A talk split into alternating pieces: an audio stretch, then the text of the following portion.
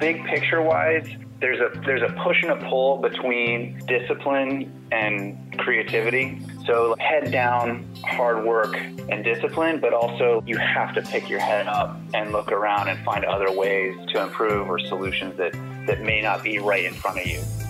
That was Kurt Spencer. This is Marnie Salop. Thanks for tuning into my podcast, Marnie on the Move. Each week, I will be inviting interesting, innovative, movers and shakers to join me on the show and share their story.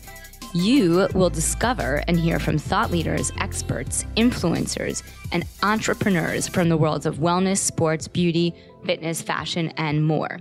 Marnie on the Move will feature an eclectic mix of people I know, work with, and think are generally doing cool things. On each episode, I sync up with my guests about life, career, and training and showcase their expertise and story. Hi, everyone. Welcome. Thanks for tuning in to the Marnie on the Move podcast. I'm your host, Marnie Salop. It's March. Spring is so close, but still too far. We are 12 weeks out from my first triathlon race for the season, Ironman 70.3 Connecticut, and my fitness level on Training Peaks is 36. It needs to be at at least 80 by June 2nd, whatever that means.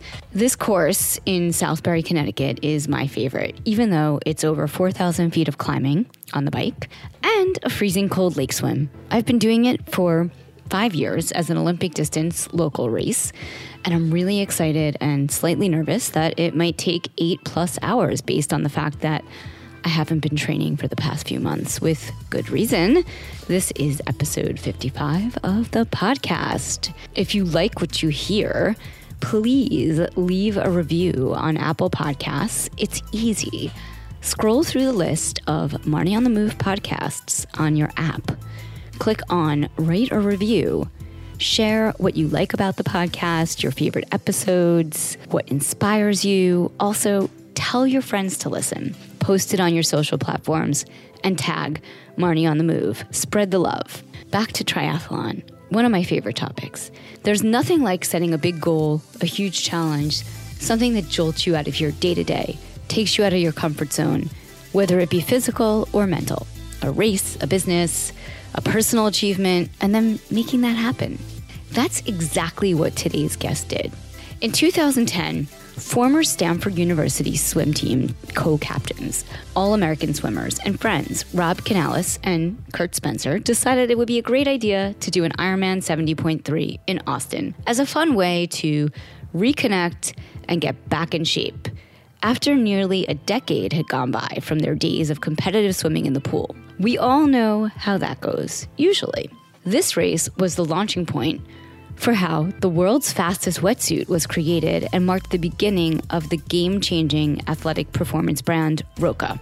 On today's episode, Roka co founder Kurt Spencer shares the story of how his first triathlon experience and the challenges on the course led to the innovation and design of the brand's globally renowned wetsuits and launch of Roka. We sync up about how the initial prototype was created in co founder Rob Canales' garage, the story behind how their first pro triathlete and his winning results put the wetsuit on the radar, how they have grown well beyond that initial wetsuit to offer award winning performance sunglasses, a new collection of prescription eyewear, goggles, and gear, all with paradigm shifting design, excellent style and functionality propelling the brand to the forefront of sports performance across many categories like running, cycling, triathlon, speed skating, beach volleyball, and off road endurance events.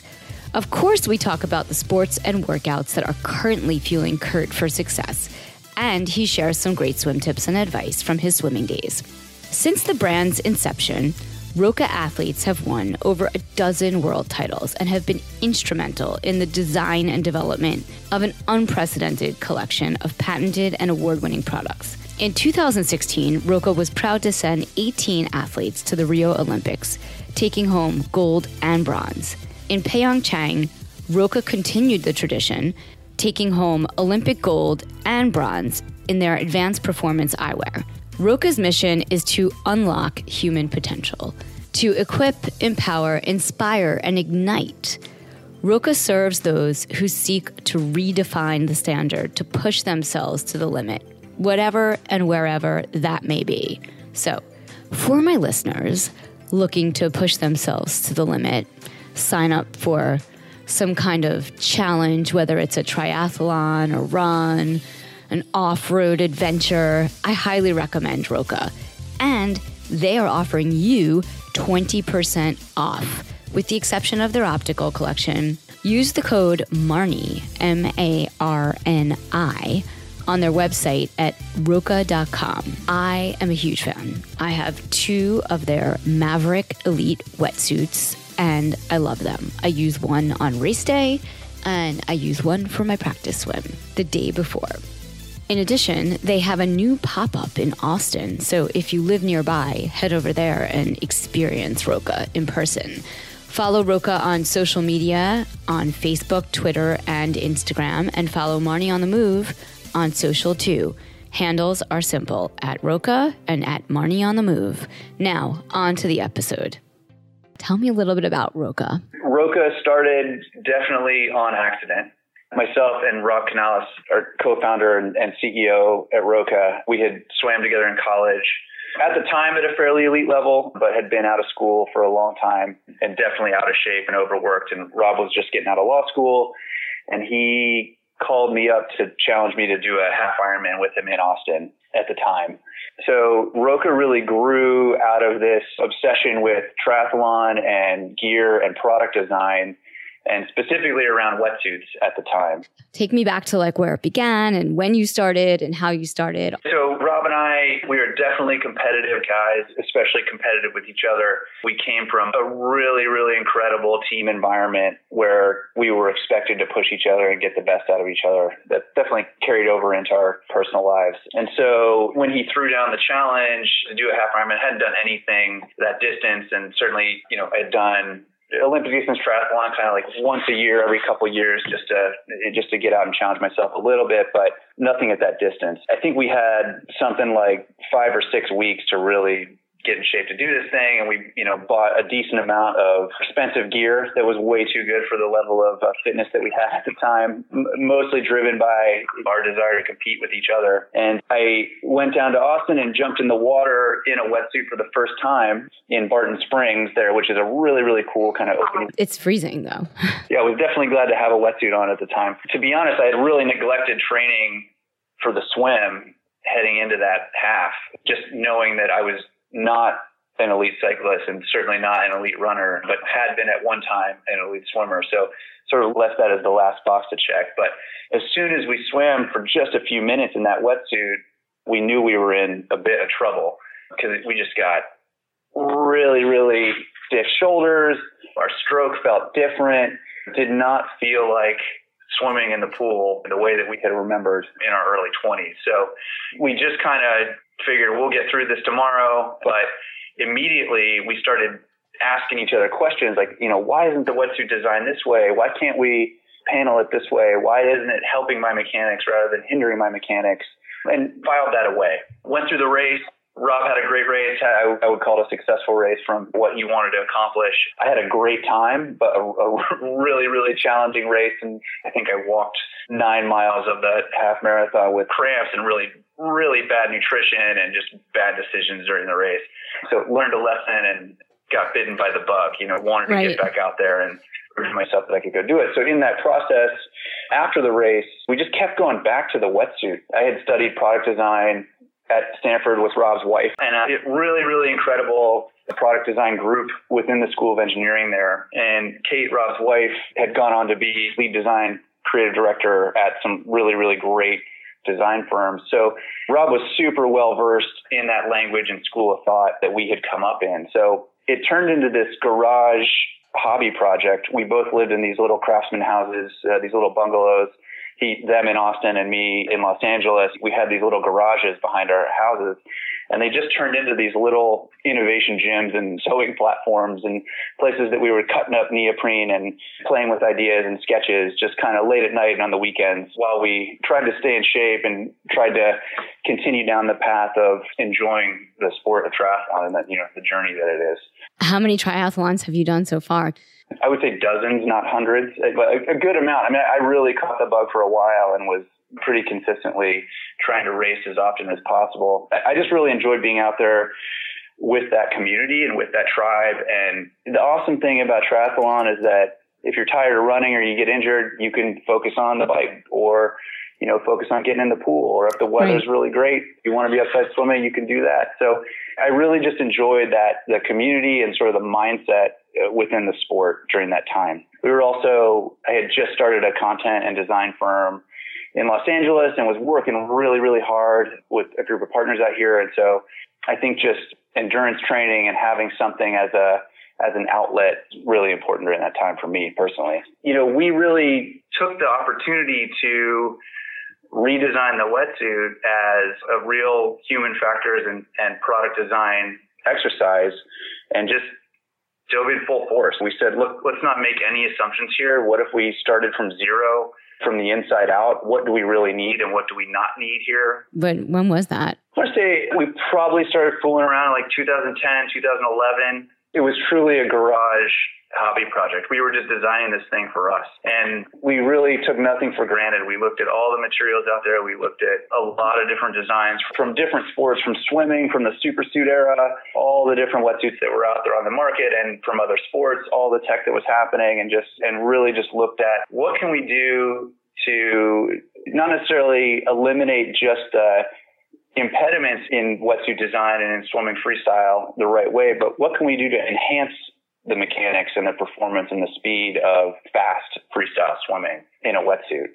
And so, you know, we looked at body position and drag and core optimization. We swallowed these pills that NASA had developed to measure body core temperature and had done controlled repeat sets of 400s and 800s in different wetsuits and thicknesses. It was a really, really cool sort of self experimentation and product design deep dive for a year plus.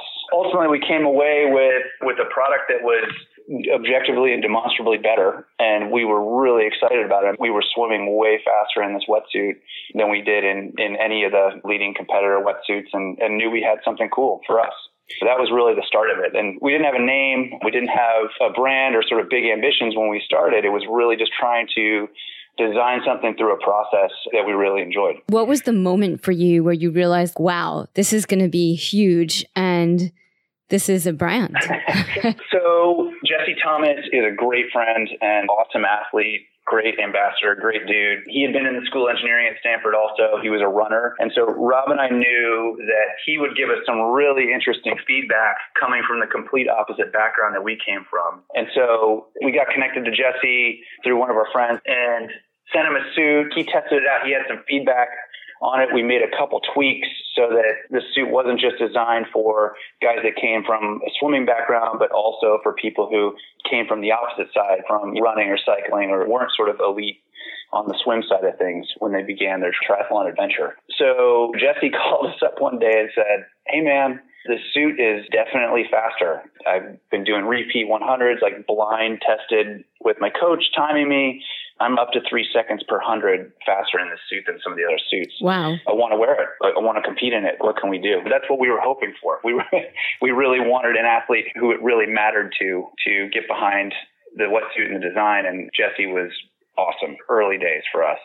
And so at that point, Rob, he was working his ass off as a lawyer, long, long hours every week and started thinking, could this be a business rather than a product? And is it worth taking the entrepreneurial leap to start a company? And ultimately, we decided that we definitely wanted to do that. We wanted to take that challenge on. We felt like there was an opportunity to design better products and really look at look at the athletes the athlete's point of view, the athlete's experience, the user journey, all those human factors first and leverage the process that we had applied to that wetsuit to get to the outcome that we had, you know, across other products. And we thought that was a really big opportunity out in the market. And with the rise of sort of the, you know, e-commerce and direct to consumer brands, we wanted to deliver world class premium product at a price point that was really, really fair and as transparent as we possibly could be with the consumer. So, you know, delivering the fastest stuff, the best stuff and that's Roka's philosophy behind all the products you design. Yeah, usually as far as what we decide to take on from a product design perspective, you know, we try to look at a real human challenge or a real athletic challenge and what can we bring to the table that is going to give the athlete some sort of new opportunity new advantage new take new confidence in their ability to perform and so you know once we do that sometimes you design yourself into a place that it doesn't make sense from a business perspective or it's extremely expensive and you have to look at the market and figure mm-hmm. out what mm-hmm. people are willing to willing to pay for those performance gains but yeah ultimately if we're going to bring something to market we try to find that place where we're delivering the best product on the planet or some sort of innovation that really is changing the game in that category and then deliver it at you know the best price that we possibly can. Did you give the wetsuits out or sell them to just everyday triathletes or was your strategy more about getting it on elite and professional athletes? Yeah, this it happened really organically in the beginning. So once Jesse started wearing the suit and we sort of created the brand, word got out amongst the pros mm-hmm. and through some of the coaches. Jesse was being coached by Matt Dixon at the time, and Matt was also coaching Meredith Kessler and knew the suit was really fast. And Meredith was considering a change wetsuit, so she also tried the suit out, had very similar results to Jesse. And we had a few other swimmers that just through through the grapevine had heard that we had a suit that was demonstrably better and faster and special. And that for those guys, it, that makes all the difference in the world. If you make a front pack or miss a front pack out of the swim, it can really, really change, literally change your earnings for the year, right? So yeah, we had a lot of interest that we did not expect right away in getting their hands on the suit early. So what did you do? Yeah, so we borrowed money from a friend to buy some inventory. And during that time, Meredith had gone down to Ironman New Zealand and had absolutely crushed the swim. I may get the facts wrong here, but I think she like set a new course record, might have even beaten all the men out of the water and had beaten one of the women in the race by like four minutes who had, she had lost to in the previous race by a couple minutes. And the only major difference on the day was the suit. So we were like, okay, there's a real story here. We can point to real results let's launch a website and go ahead and put the inventory up. So from the studio here in LA and Rob from from his office in Austin, we put the website up put a small video announcement out and just waited, hoping that word of mouth would give us a little bit of a platform. And I, I think we we sold out within the first two weeks on that initial inventory that we bought. Mm-hmm. So we knew that there was demand there and there was buzz around the suit and the brand. That gave us a lot more confidence to really lean into what we thought we could do and where we thought we could take the brand and, and other product opportunities. And that was right around when you started. Yeah, so that was 2013, like mm-hmm. spring of 2013. And Rob was still a lawyer at the time, and I was working full time also as a, a, partner of the content and design firm in Los Angeles. And so when did you launch the eyewear and the apparel? Yeah, so again, just organic progression from the wetsuit. A lot of the pro athletes and some of the like elite amateur athletes were really interested in what we could bring to some of the other products. So Tri Race apparel, swim skins for warm water races where a wetsuit wasn't legal. And while we were designing those products, we also came up with what we call the Sim Short, which is a neoprene buoyancy short that's meant to put you in the body position that you're in in a wetsuit and give you that feeling and those mechanics while you're training in the pool. Because you know we couldn't it's not really practical to train in a wetsuit all the time, but right. you know, your body position is different. The the way that you swim is a little different. So that buoyancy short was a really great training tool to simulate race day for that. These buoyancy shorts are truly game changers for athletes training. Can you expand on why they are so important? Ultimately our wetsuit there were a few different things about the wetsuit that were real what we considered real breakthroughs at the time a lot of it had to do with buoyancy and stretch and support and compression and connectivity throughout the body and so we realized that buoyancy and body position, how you were swimming, the mechanics of how you were swimming were so, so important. And we wanted to give athletes the opportunity to train that way. It's just, it's something I carried over literally from, from my high school swim coach who just really, really beat into me that you, you should train like you race. So if I was going to race in a swim cap, I should wear a swim cap in in practice every day. Uh, there's you know subtle difference in your head position and, and what you feel like in the water and those kind of things. And that really worked for me in my swim career. So we wanted to carry that over into into our training products. And that, that buoyancy short really, it is a game changer when you're swimming. Some coaches hate them. They call them cheater pants or cheater shorts. And those would be swim coaches or triathlon coaches? it, it, depends on the coach. There's a place for them in practice. They should not be used as a crutch, but they are a really great training tool. And for anyone who doesn't have a natural feel for the water or a natural body position that they default into, it's really, it can be a breakthrough product for people who are trying to get to that next level. When did you launch the eyewear? Was that last summer? Yeah, so eyewear and sort of the optical space has probably been one of the most exciting developments we've had at Roka. I mean, we've, we've got some incredible designers and teams working on all kinds of product, but I think eyewear is really, really special for us. We wanted to invent a goggle originally that was focused on sighting for open water and allowed you to see where you were going in that open water environment a lot better and a lot more efficiently. So we kind of started in this optic space with some experimentation on goggles. And during that process, we hired some really incredible teammates who had been at Apple and Oakley and some other consumer electronics brands. And the experience they had on the R&D and engineering side and with eyewear and optical factories and manufacturing, we just realized we were sitting on this incredible, incredible knowledge. And we felt like the eyewear space was a space where a lot of brands had gotten lazy over the years on innovation. And it's mm-hmm. certainly a place where the pricing model was totally out of whack, you know, and you've seen some brands come in and kind of change the business model. Warby Parker comes to mind. There are some others, but we didn't see anyone really innovating specifically the product. They had changed the business model, but people had not changed the product. It seemed like in decades. And so we also, when we were looking at that, we also realized that Jesse Thomas, our original athlete, represented this really unique use case. Jesse raced for a long time in these sort of gas station classic aviators, and it was like his signature thing because in his first race he had forgotten his sunglasses and he literally bought a pair of like you know six dollar weird knockoff aviator glasses and ended up winning that race. So he wanted to kind of honor that that grassroots place that he had come from, wore those despite the the loss in performance that he probably got out of wearing right. gas station aviators and you know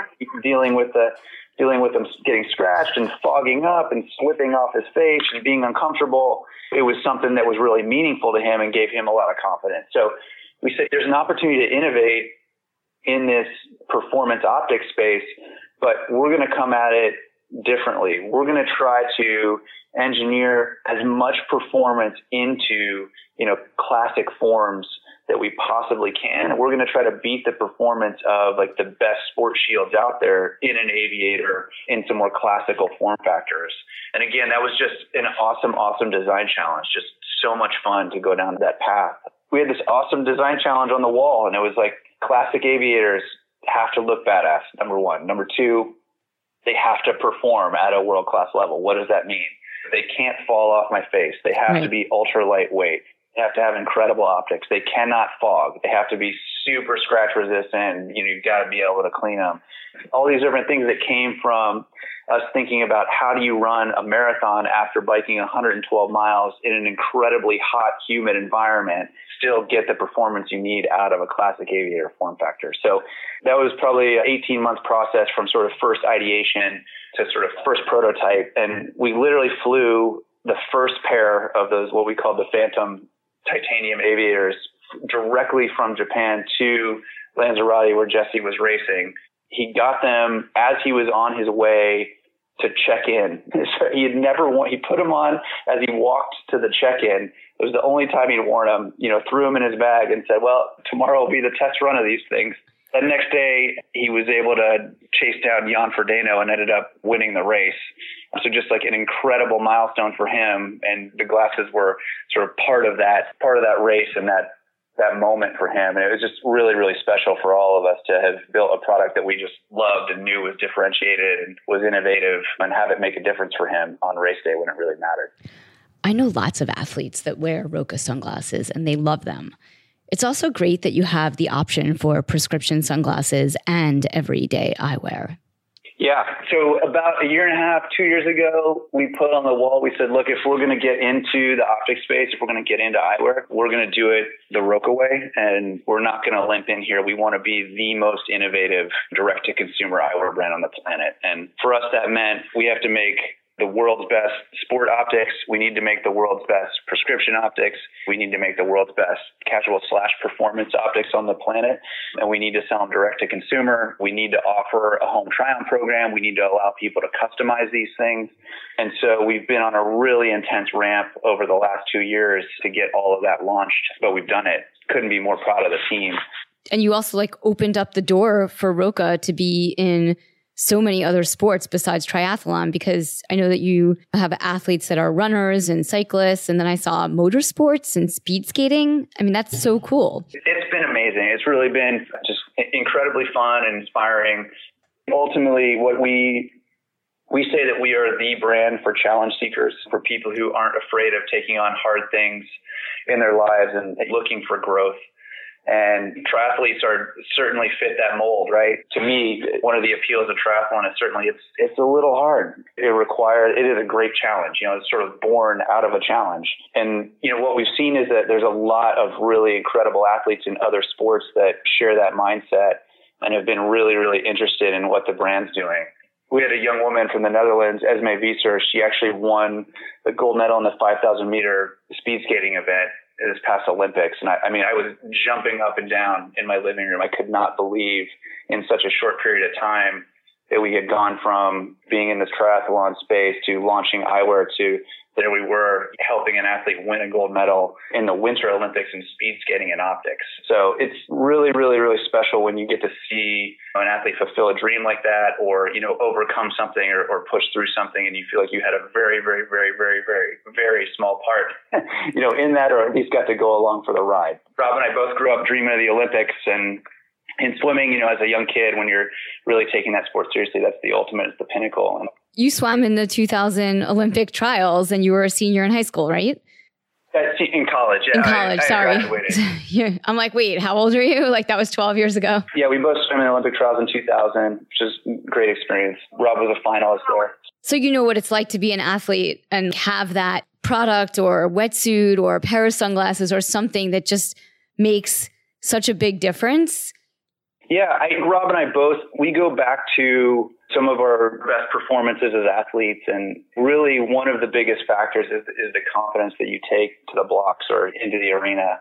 We take that really seriously in the product. Like we want athletes to put Roka product on and ultimately feel confident in the way they're going to perform and contribute to that feeling in the gear. And, you know, we really hold ourselves to, we talk about redefine the standard is something that we say all the time internally on our product design team. You know, we want to give the athlete an advantage when they step up to compete. We want them to know that. We want them to know that we took that seriously and that we went through a process and made sure that if they're wearing Roka, that they know that it, it's going to be the best in the world, that they're going to be able to compete at, at, at the highest level. We, we want to enable that, that feeling and that mindset. Yeah. As a swimmer, going into the sport of triathlon. And like even when we were originally in the beginning of this conversation, you were saying that you kind of didn't think that you had to practice swimming because you had that already. And so you were focusing on your running and your cycling. Terrible idea, by the way. yeah, I mean, it's a totally different sport, especially open water swimming. How did you go from swimming as a swimmer in a pool indoors and competing in a sport that's totally different than triathlon and taking that to open water. Did you feel like there was anything that you could like really take away from the pool that you brought to the open water? Yeah, no, it's an awesome question. So I have a real appreciation for the water and I have a real appreciation for my feel for the water more and more as I get older. It's incredible those, you know, whatever millions of millions and millions of yards that you put in in the sport of swimming the muscle memory, the neurological connection, the sort of proprioception you have, it, it doesn't go away. And that's really cool. But going from the pool to open water, it's a different sport. It requires some different skills. It requires you to approach your stroke and the swim and all kinds of things just very, very differently. And I don't think I, I did not appreciate that early days. I didn't grow up, you know, competing in open water swimming. I was really, I was a, mostly a 50 freestyler. So my race lasted like, you know, ideally 19 seconds long. Not 40 minutes. Yeah. No, or 16, 17 hours, uh, you know, people that are coming across the finish line at midnight at Kona. Like that is a wildly different thing.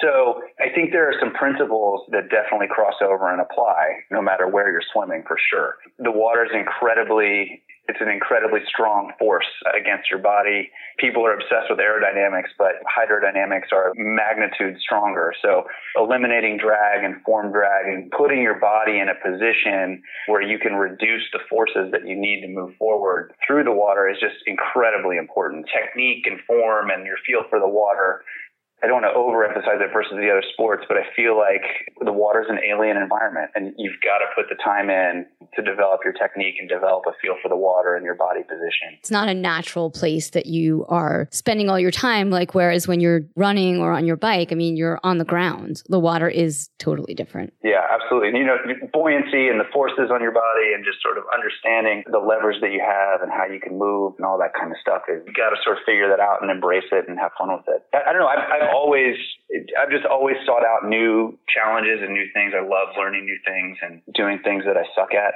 I think we're not uh, on the, on the Roka side, I think Rob and I both sort of share a love of gear and bringing diverse things and diverse ideas together to solve problems in an interesting way. You know, I think triathlon was was definitely had that appeal for me. I did triathlons as a kid. I, my parents took me to some Iron Kids races when I was real young. And Were your parents athletes also? My mom was a dancer. Mm-hmm. Uh, she was like super ballet and all that stuff. And, and my dad did do some triathlons with me and was always active. We were young. He swam in college, was in the Navy, so stayed fit when I was growing up. So you kind of saw that growing up as a kid. And when did you start swimming? Yeah, swimming. Supposedly, I fell in the pool at 18 months and safely swam over to the to the side and grabbed on or something. So, you know, that's like the, the sort of the legend in my family is that I could just you know swim innately. You know, I think earliest memories are 11 years old. You know, starting to compete and getting really, really obsessed with the idea of you know dropping time and hitting goals and and competing. So it, I took swimming seriously from like you know the age of seven, eight, nine years old. So you started swimming when you were like seven, eight, nine? Yeah, I really loved it. I, I don't know. I just really loved the process of setting a goal and, you know, racing the clock and just sort of like the objective improvement that you can make in swimming was just, it, it was addictive. I felt like always getting better, always trying to build confidence and really, you know, working towards that every day, seeing how far you could set the bar or set the target out and how far you could push to get there. I was just really into it from a really early age. So you were very young. Oh, totally. Yeah. My mom still has this little news clipping from like the local Tennessee paper when I was growing up. They did some small interview and I said, I have two big goals. I want to swim in the Olympic trials and I want to get a scholarship to Stanford University to swim. I mean, I, I, think I must have been eight years old. So I knew where I wanted to go pretty early. I, I, don't think there's no way to know how tough those things are when you're that age. But, but yeah, I did swim in the Olympic trials. I did not get a scholarship to Stanford. I walked on. I was recruited, but I walked on. Forever grateful to my parents for giving me that opportunity and to the coaching staff. But, you know, I got close. I got close to those early goals. You know what? That's awesome. That's amazing. I mean, to be able to say that so young and then to actually see it happen. Were there any other sports that you did or it was like swimming all the time? No, absolutely. Yeah. I, I was obsessed with soccer when I was little. I played, tried to make the, the regional travel team and did gymnastics. We went with my my sister was really into gymnastics and dance. And so my brother and I, we went along to gymnastics and dance. I was one of the few dudes in ballet class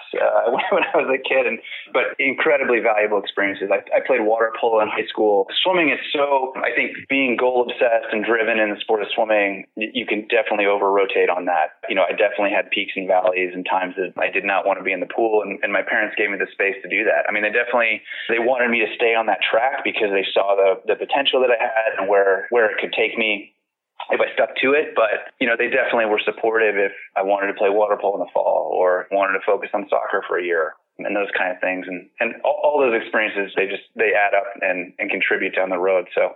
Did having an athletic background and mindset prepare you for building a company?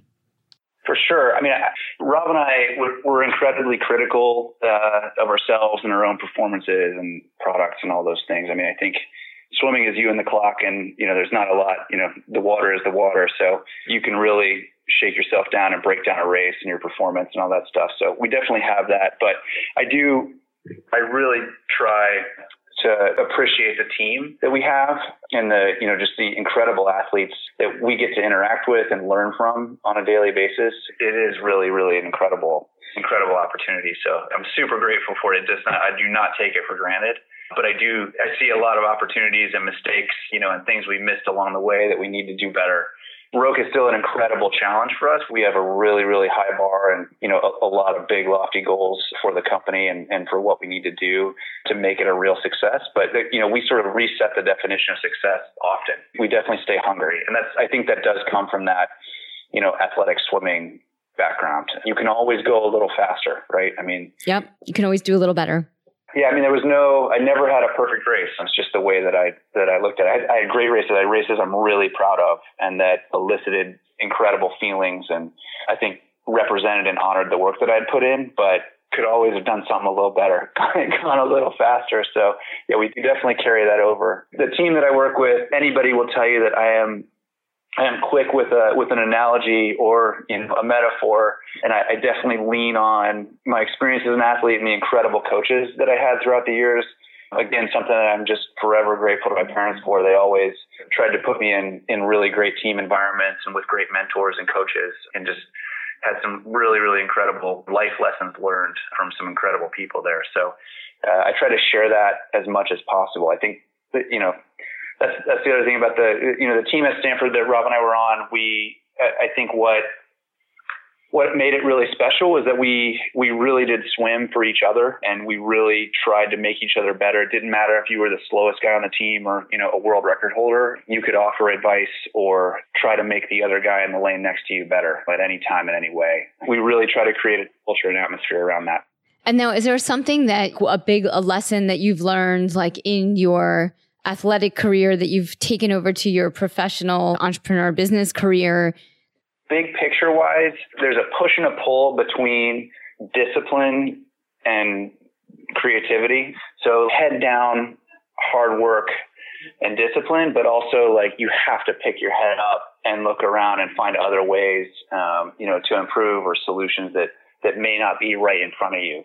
And so I think I just I found in my swim career, there were times when I would literally just run into the wall so many times and it could not work any harder. And we had to pick our head up and work smarter or try something different or change our technique to adapt to a new level of training or a new level of strength in order to, to recognize that gain. So this is a lesson that I've learned sort of looking back was that ultimately when I found the most success was when I found that balance between creativity, taking a risk, doing something different and discipline, sticking to it, continuing through the really, really difficult, challenging times and not being afraid of, you know, one bad performance or one bad failure. That's something that I personally really, really try to try to find in, in, in business and entrepreneurship, product design, you know, storytelling, marketing is that balance between those two things. And balance may be the wrong word. I, I think it's just, you know, sometimes you have to look in the opposite direction. 100%. You constantly need to evaluate where you are and simultaneously move forward? I was sort of forced into this place. I think my that thought sort of came out at my senior year in college. I got a horrible flu over Christmas training. I mean, the sickest I've ever been in my life. Not only did I miss that really critical part of winter Christmas training, but I also had just I had lost like 10 pounds and I had struggled so hard. I was totally undersized for the events that I swam. Thought that I had been so focused on technique to try to compete. And I had worked so hard to put on some muscle throughout college, and I was just devastated, thinking that my season was over and I didn't know how I was ever going to get back to where I was. I really had no choice but to take like a major what I perceived at the time as a risk and change my stroke and my technique and the way that I swam. And I just had to swim really slow and deliberately over the next couple months to sort of adapt to the conditions and, and, the situation that I was in. And ultimately it led to us. It was the fastest I've ever swam in my life and probably was not the best shape that I'd ever been in. You know, I'd probably been in better shape the three years prior, but just had to come up with a creative, a different way. You know, I couldn't work any harder. I couldn't get stronger in that short amount of time.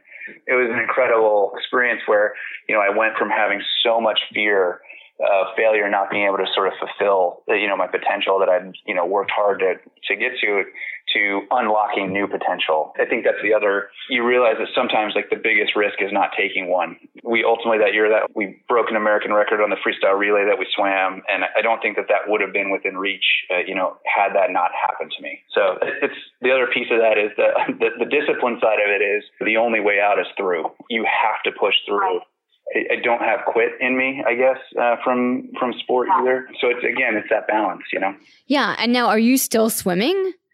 I'm swimming now with with my little boy, my teammate Axel. He's the the best little eight month old boy as far as I'm concerned on the planet, and he loves the water. So you know, we hit the YMCA. That's awesome. That's my favorite time in the pool for sure. You know, I think just schedule wise, honestly, like running, lifting weights, trying to put one triathlon or one big challenge on the books a year to keep myself honest and really stay focused and keep that discipline is where I'm at. But the pool, the pool is kind of playtime for me right now in a great way. I love seeing him just explore and see what he can do and just play, just get a feel for the water. It's awesome. That's so much fun. And is your wife also an athlete or is she athletic? Um, my wife is an incredible skier. Uh, she grew up in Park City, Utah. Oh my God. Yeah. Her, my my sister-in-law was like, you know, NCAA champion downhill skier. My brother-in-law was Ted Ligety, the gold medal U.S. skier. Oh he was the best God. man in his wedding. I can't ski to save my life. I've made the biggest fool out of myself it, multiple times with their family. So she's a great skier, but she does not have a competitive bone in her body. She is she is a great great balance for me at home and just, you know, an incredible, caring, thoughtful, super, super hardworking person, but does not have the athletic competitive fire that I grew up with in, in our household. That's so funny. And so do you guys work together or she does something else? She's in a different industry, right? She does health and nutrition coaching, and she has gotten me through some tough times recently in herself. We met in Los Angeles. She's a camera assistant. She works on a TV show, Modern Family, and loves every second of it. That's awesome.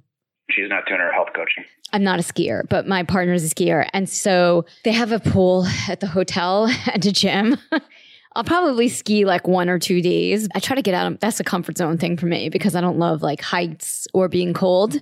So both of those things. Absolutely. I'm on the bunny slope like over and over and over and over, like all day. I'm like, oh, I mastered it like five days later.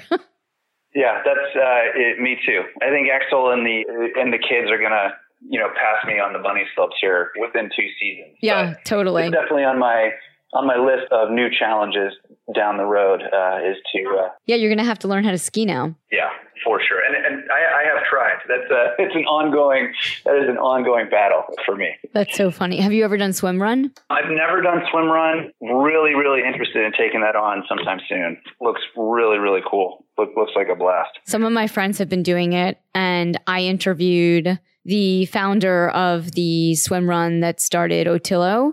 He's one of my Yeah. podcast guests, and it was a great episode, but that's on my bucket list. My friends told me about the water and how choppy it is, and how the conditions are so it's like there's no kayaks every five feet, you know, in the water. So that might be like next level for me. Plus, you're tethered to someone. Yeah, we just kind of wrapped up design on our first swim run suit. So definitely, I really enjoyed that process and going through working with the athletes and figuring out what the different challenges were and where we could innovate. Uh, that, you know, that again, just awesome process to go through that. Always inspiring to see these guys out just inventing new ways to, to suffer. exactly. What's next for Roka? I mean, We're really focused on putting all the different eyewear product out out to the market this year. Just has some incredible athletes and lots of lots of new sports. I think you know we're we're really looking forward to you know the cycling season this year. We've got some incredible runners representing Roka out there. We have people in motorsport and, and off road, and just some incredible people who really fit that challenge seeker challenge seeker mindset uh, that we're looking for, you know, out there inspiring the product team and looking forward to telling their stories and designing new product. well, I'm really excited to try your goggles and also sunglasses. And I think this year might be the year that I actually need to cave and get a prescription. So, not for swimming, but for cycling. I can't really see anymore and I'm in denial. No, prescription's a thing. I mean, we're all staring at, you know, screens like two to 12 inches from our face all day long now. And it really doing things to our eyes and our brain. And yeah, we've got some really cool products coming out on that front. We, we definitely, we took a deep dive on the sort of the, the blue blocking front and learned some really interesting things. So I'll, I'll keep you in the loop on that stuff too. I know Gwen Jorgensen was a Roka athlete when she was doing triathlon. Are you still working with her? I know you work with some incredible athletes. Gwen is one of the most incredible athletes I've ever worked with, both at Roka and in, in other past lives. I've gotten to work with people who pitched Game 7 of the World Series or everybody from NFL to the NBA. And I've never met an athlete more intense than Gwen, uh, with more focus. And, uh, you know, I've learned so much from her. I think that's one of the most incredible parts of this job is just getting to get inside the minds of these athletes. I think what, what Gwen is doing is so awesome she could have been chasing wins in triathlon, but instead she's chasing something more personal for herself and taking on something that is a much bigger challenge, I think, for her in the short term with the marathon. So yeah, it's super, incredible. Super cool. Awesome. Yeah, she's, she's an amazing athlete. Yeah, she is. I'll have to have her back on when she wins the Olympics. Again, I w- I wouldn't bet against her. I'm not. A, you know.